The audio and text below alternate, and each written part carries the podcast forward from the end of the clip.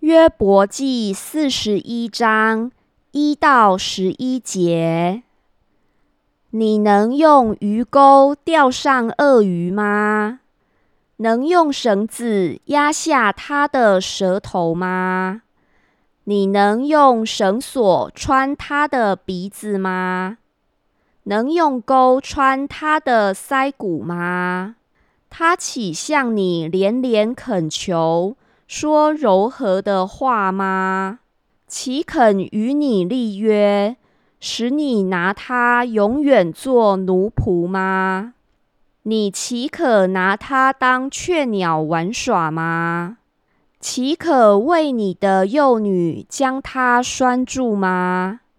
搭伙的渔夫岂可拿他当货物吗？能把它分给商人吗？你能用倒钩枪扎满他的皮，能用鱼叉插满他的头吗？你按手在他身上，想与他征战，就不再这样行吧。人指望捉拿他是突然的，一见他，岂不丧胆吗？